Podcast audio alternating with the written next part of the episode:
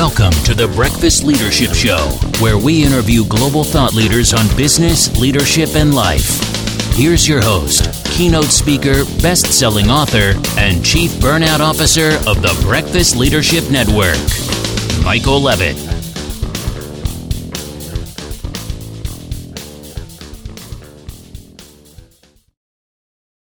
Welcome back. I've got Charlie Regis on the line. Charlie, how are you?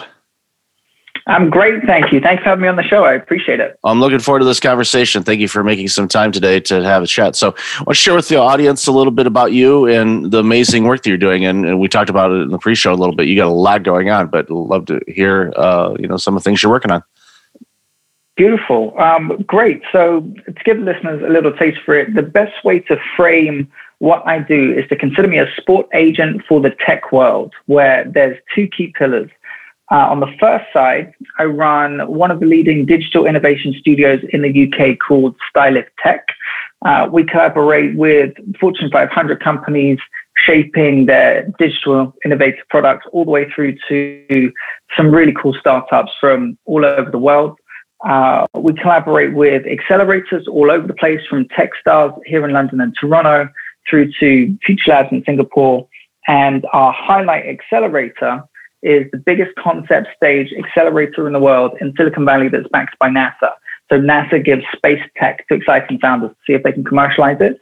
Uh, and we're the, digital concept partner for that, which is a, an awesome time. Um, the second side of what I do is I run a global investment network called the Peach Collective, where we specialize in off-market deal flow, sort of Series A plus.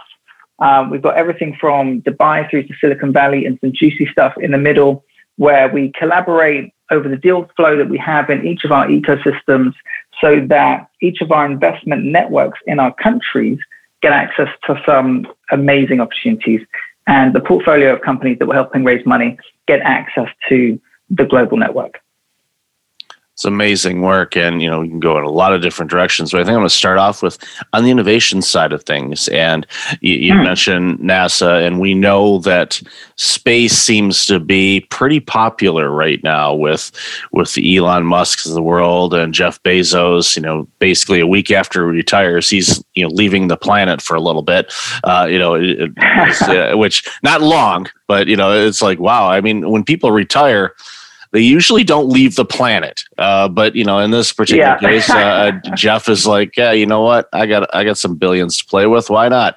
And then, of course, you know, Virgin Atlantic and uh, you know all these other um, organizations, mm-hmm. and there's dozens and hundreds of them that are doing that. But the innovation on on the space kind of thing is is definitely something that uh, is awesome. But innovation we've we've seen even during this pandemic we have seen a lot of innovation come about and it, it, reminds me of the last economic recession that we had in North America you know back in 2008 2009 2010 where a lot of mm-hmm. new things that we take for granted and use every day didn't exist before that time so innovation is so critically important. So, you know, what got you into that type of work? What you know, what intrigued you about you know working in the innovation space? I think um, innovation has always been interesting to me for a number of reasons. Number one, being a part of the innovative process is amazing. You know, being able to groom innovation, um, the the moments of inspiration that you have when you're trying to shape innovation uh, is amazing. Um, usually, very passionate founders behind it. But to me, it's around what the innovation can do and how you can plug it into different areas of value so that you can see it becoming a success. You know, I'm I'm not necessarily the person that's going to come up with a crazy innovative idea. What I'm more likely to do is be able to understand it very quickly, understand where I can provide value, and then try and plug it into wherever we can plug it into. And to me, that's been uh, the most exciting thing is sort of bringing some of these just incredible companies to um, the main stage. That's been the, the thing that I found most rewarding for sure. So, from an, a customer standpoint, so you know some of the mm-hmm. organizations you work with, um, what are some common things that make them more successful than others. Because a, a, lot of people have oh i've got a concept or an idea or i want to do this. But you know what are some common traits that you see in, in all the people and groups that you work with uh, that you see time and time again that makes them mm-hmm. uh, be able to be successful in in the innovation game? Yeah. So the big takeaway for any founder listening to this is that the people that get it right are the people that fixate on a problem rather than a product right? So many founders come up with an idea for a product and they spend a huge amount of money, time, and effort trying to bring that product to life. If you're going to be successful, you need to let go of the concept of the product and you need to fall in love with the problem that you're trying to solve on a human level, right? So if you're trying to solve a problem where the payment process is full of friction and it's frustrating or whatever that might be, or I don't have access to Wi-Fi or satellite signal in a certain area or diagnostics are inaccurate and they are expensive if you take them to a lab, you know, these self-diagnostics. You know, what massive problem are you trying to solve? And the solution should then grow over time around solving that problem the best way possible for the users, being very user-centric, you know, building it for the people constantly.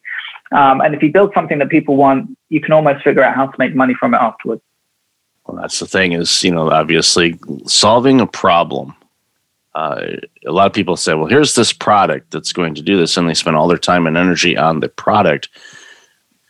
But they, they forget, you know, they might think about it initially. It's like, okay, what, do, what problem does this solve? And they go, okay, it does this. And then they just focus all their attention on the product. And it's like they're not keeping that problem front and center to be able to identify, okay, this is actually going to create more problems than solve, or it's it's losing its ability to really solve that problem. And ends up just being extra noise in in something that quite frankly that's not wasn't the original intent of of what they were trying to innovate.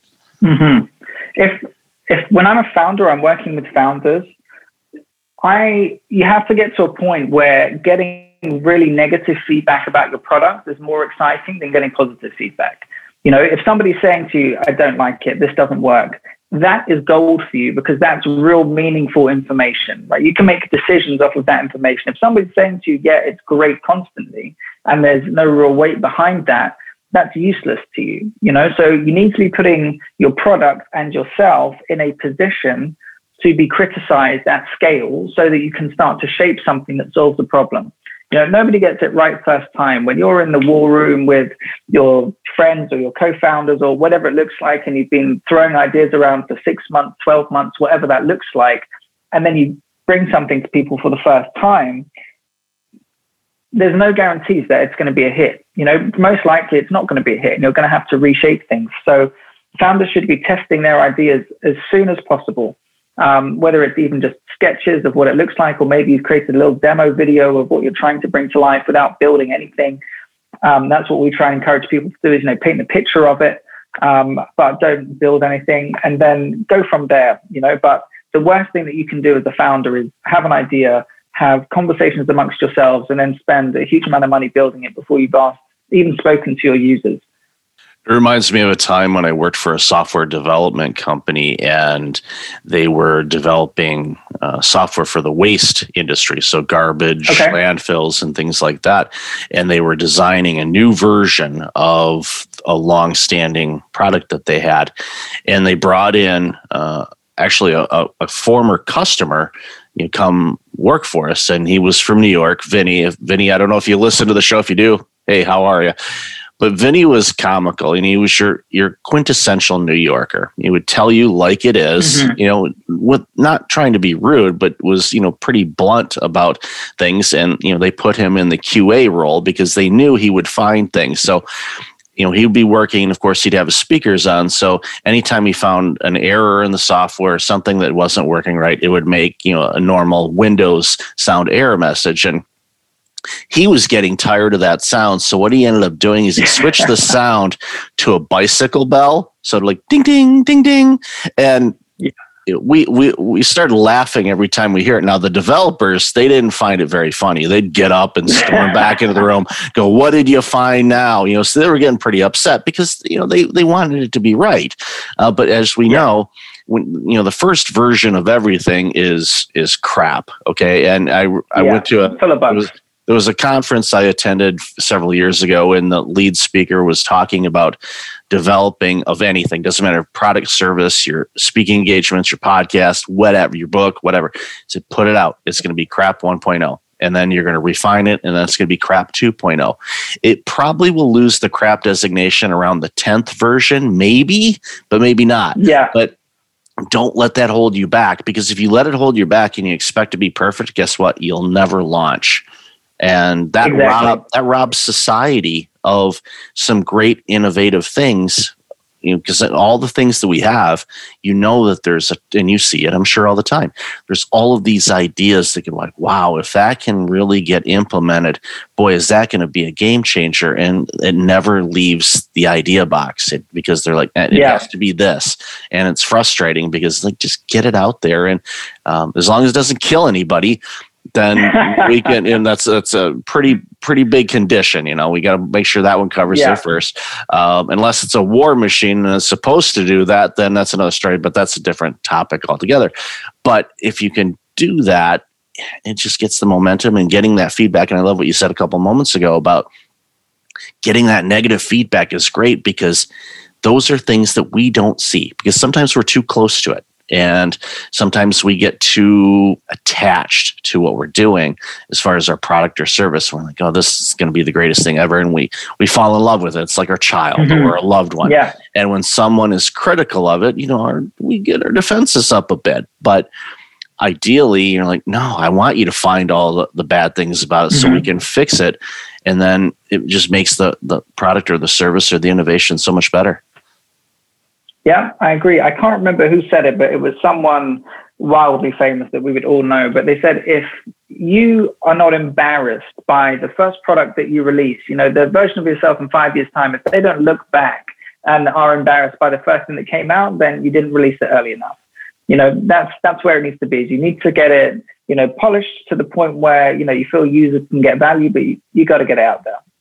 Agreed, agreed. So let's segue over into the the investing side of things because I know a lot of people sure. in my audience, you know, they're small business, they're entrepreneurs, they've launched, you know, they're doing some things and, you know, they're kind of stagnant. And of course, you know, getting some yeah. angel investing or series A, you know, whatever the case may be, you know, you know, what are some of the things that they can do to prepare before they even approach or even re- start researching about getting um, some additional funding to help you know take their organization or their product or their service to the next level? What are some things that you you hope sure. people would come to you with so that way you wouldn't have to send them back and say okay you need to work on this a little bit more yeah. Um, so one thing that has really um, matured for me over time and this has been predominantly through working with all these different accelerators is that a lot of founders at an early stage don't have a clear understanding of their venture design, right? So venture design is a combination of the product roadmap, your fundraising strategy, um, how your product roadmap relates to the valuation of the business, how you're growing the user base. So what companies really need to understand. So say right now, I'm looking for a seed round, right? So I'm trying to raise a million pounds at a five mil valuation.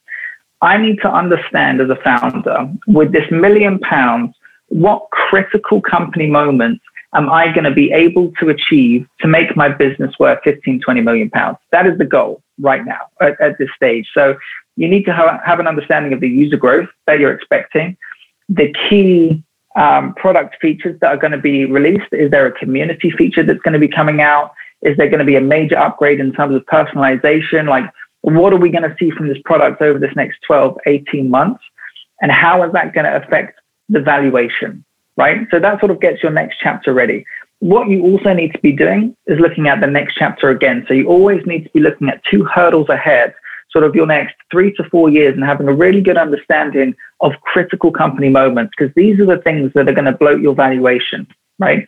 And as you start to grow through and you know you start to progress, you've raised your seed round and you're moving forwards, you might have to be flexible with that venture design, but at least you have an understanding of these critical moments that you can achieve so that you know, okay, I know if I get to 10,000 paying subscribers and the community element is coming out and we're starting to get good behavioral data in that community element, I can raise around uh, 20 million if I have to. You know, I can really go for it and try and raise.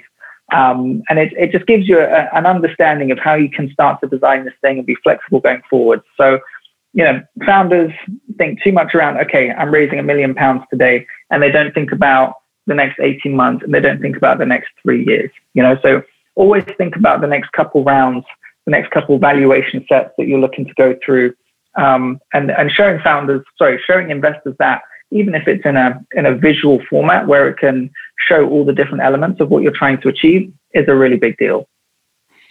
No, that's amazing. That's a, a, wonderful way to describe it because I think a lot of people that are looking, you know, they launched a business and, you know, I, I see this a lot with entrepreneurs, you know, and I'll ask them this question and throws them off sometimes. Like, okay, what's your exit strategy for your business? You know, mm-hmm. what when when do you want to sell it or wind it down? And that's something they don't think about. It's almost like end of life planning. It's one of those yeah. subjects that a lot of people go I don't want to think about that. It's like, well, if you think about it and you plan for it and you get everything set up, then you don't have to think about it, nor do your loved ones have to deal with it because you've got everything mapped out and planned out. And, you know, I, I my aunt passed away a few years ago and mm. she, I, basically she set up a GPS on how she wanted things to have happen, and she you know passed away pretty quickly, um, diagnosed with cancer. I think she knew she had it, but yeah, I think she knew about it, but she didn't tell anybody about it. She kept it to herself, and and then it mm. just kind of uh, expedited because she didn't want to go through any of the treatment because her husband, my uncle, okay. had gone through that, and she's like, I'm not doing that. So she just said, you know, I'm going to live my life, and when it's time to go, so be it. But she had mm. everything mapped out to a T. It was so mm. easy for the family to sort through everything, you know, and distribute everything and, and all of the things that she wanted to have happen were were executed accordingly. Same mm-hmm. thing with the business though. It's like, okay, you you're launching a business. What is your end goal? Do you want a product or service out there? Do you want to sell this business? Do you want to hand it off to your children or somebody else? What do you want to do with that? Map that out. Uh, mm-hmm. Uh, then that way, and it's, it's a very similar exercise, even if you're not necessarily looking to get you know investors into your business. You know, some do, some don't. Um, obviously, from a growth standpoint, it definitely helps. I've been part of startups, and believe me, organization would have never got to where it did if it didn't have uh, investors uh, in into the mix and and their vision and their ideas and going right back to you know what we talked about before about the innovation of saying have somebody come in and look and find all the faults with their product same thing with the investors. Have them come in and say okay where where am i missing? What what what are some things that could help this business grow? You're not just asking them. I mean some people do. They just ask for the money and that's great. But i find a lot of organizations that really have that growth are utilizing those investors who are innovators and are, can see things in a much bigger picture than a lot of times business owners can to grow the business even beyond what they think that they can grow it beyond. So it's it's a it's great to take advantage mm-hmm. of that that knowledge base because usually the investors are investing in a lot of different things. Like you said before, you know, yeah. your, your, group is in a lot of different things, and, and that network is gigantic of all kinds of different innovators uh, in the investment space. And you know, they see things and they know it works and they know it doesn't, and it makes mm-hmm. it so much better uh, if you get involved with organizations like that. Yeah, I agree. And I think, you know, the strategy for the business is different for everybody, right? So somebody might start a startup and, um, you know, a win for them may be taking a $40 million exit and they've maybe gone through one round of funding. You know, that can set you up, you know, or some people chasing the unicorn, the billion dollar valuation and the whole journey that goes along with that. So it completely depends on the priorities of the founder. What is a win for you? What is, you know, if you could turn this into a home run, what does that look like for you? Um, and then really designing your venture aligns with that vision.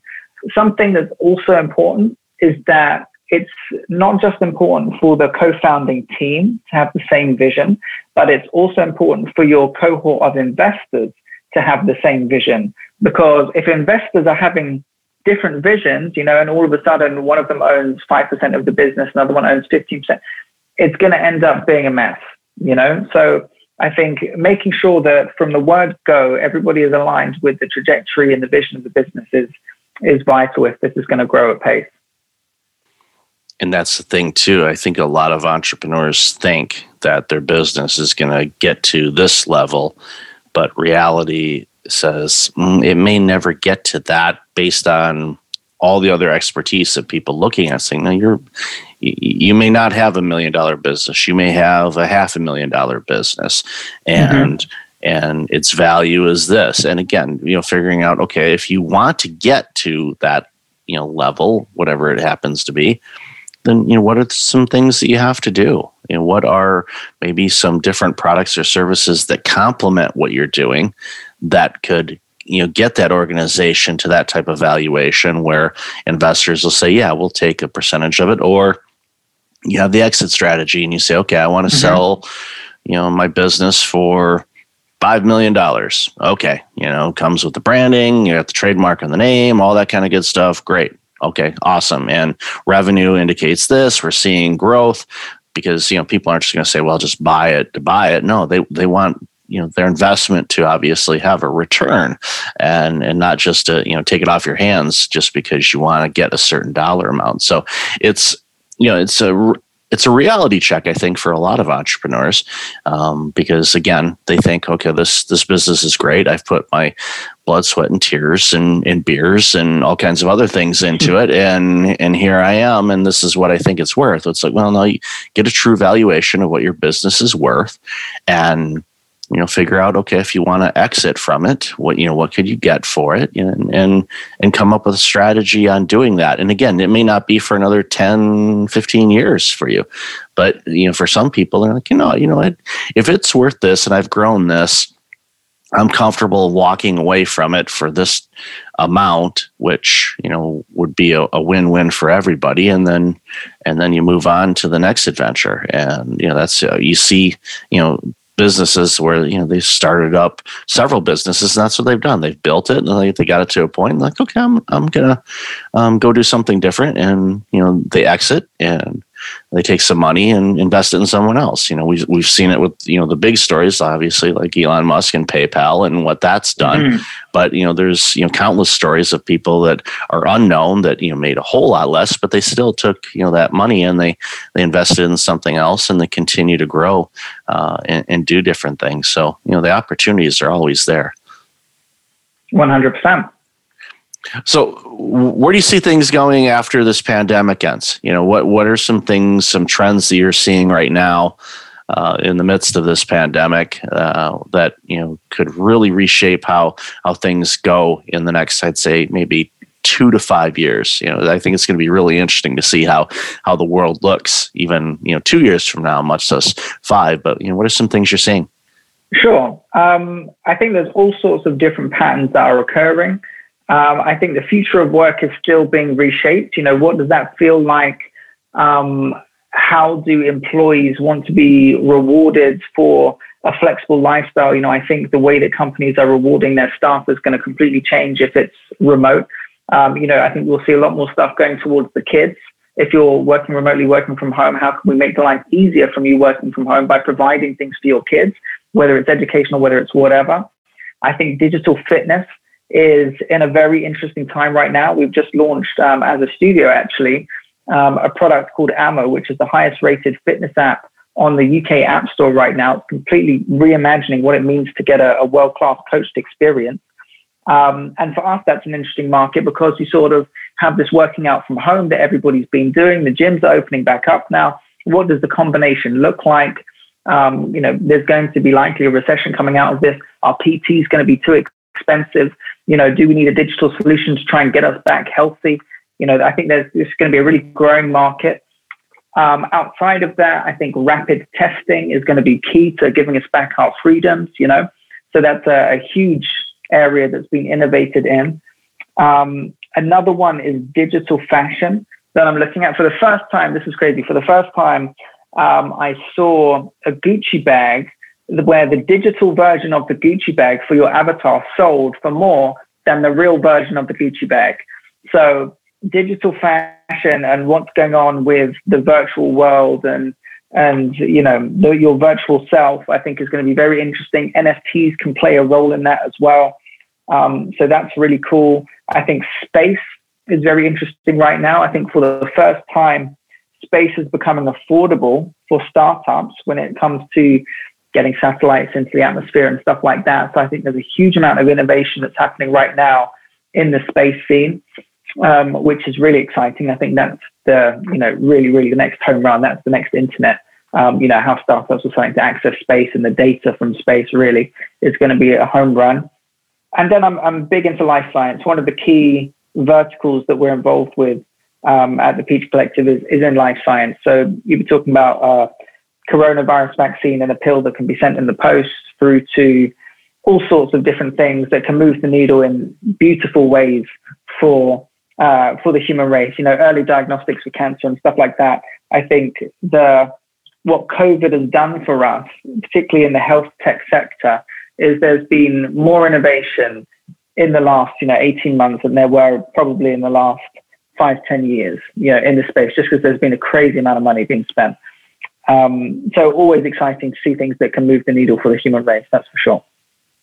Yeah, I agree with the life sciences side of things too. As we get better and better understanding of how we live, how we tick, things that work and you know interactive and you know how certain foods or conditions impact different parts of our brain and our body and figuring out okay how do we get it back to what is optimal for that individual not just you know across the board mm-hmm. but for that individual um, you know the innovations and i completely agree with you this pandemic as much as it sucked has expedited a lot of innovation in a very short period of time, which is going to make the living experience so much more fulsome and rich and and eradicating um, horrible diseases that we've been dealing with for a long time because we're getting discoveries on all of this and the life hacking stuff that we're seeing and you know the apple watches and other sensors that can tell you okay this is an issue. Let's do something to prevent it. And the money is mm-hmm. going there having worked in healthcare for over a decade, the money has always been in the recovery side of things and not in the prevention. You put money mm-hmm. in the prevention, believe me that you you switch you switch the conversation and then all of a sudden people start taking a more proactive look on preventing illness which means they'll be healthier they'll be happier they'll be better contributors to society which makes us all better because if you're happy mm-hmm. and you're healthy and you're doing great work in whatever you do, that product or service that you work on is going to be better than what we get right now. And yeah. that that benefits society as a whole globally. And it's it's an exciting, exciting time uh, to be alive. And yes, as frustrating as the pandemic is, what will come of it uh, is going to be absolutely amazing. You know, for the next you know 100 years, if not longer. I hope so. I hope so. We need something good to come out of it, that's for sure. We need it. Yeah, absolutely. So, Charlie, I've loved this conversation. Where can people find out more about you and this awesome work you're doing? Hmm. The best place to find me uh, is on our Styliff website. So, this is the Innovation Studio. If you are building an app of any kind. Um, we are the last three apps that we've released have been the number one in their category. So if you're a startup that has an amazing app idea, we would absolutely love to help you bring that to life. Um, the place to find it is at www.styliff.com. That's S T Y L I F F.com. Um, my little face is on that website. So if you type something in there, I'll get back to you and we can get a conversation going. Um, if you are into your fitness and you're looking for a new fitness experience, check out Ammo. It's www.ammoapp.com. Um, it's driven by a, an AI gaming engine that brings a different level of personalization to a coached experience. So worth checking out if you, like me, have been struggling to get your rhythm, trying to trying to get yourself more active during this crazy lockdown. That's awesome. And I'll definitely have that all in the show notes. So Charlie, thank you again for this awesome work that you're doing and, and you're impacting, you know, the world and our future. So thank you so much for your time today. No, I appreciate you having me on. This was a real treat. Thank you. Thanks for listening to the Breakfast Leadership Show, part of the Breakfast Leadership Network. Visit breakfastleadership.com for tips on empowering your business and your life.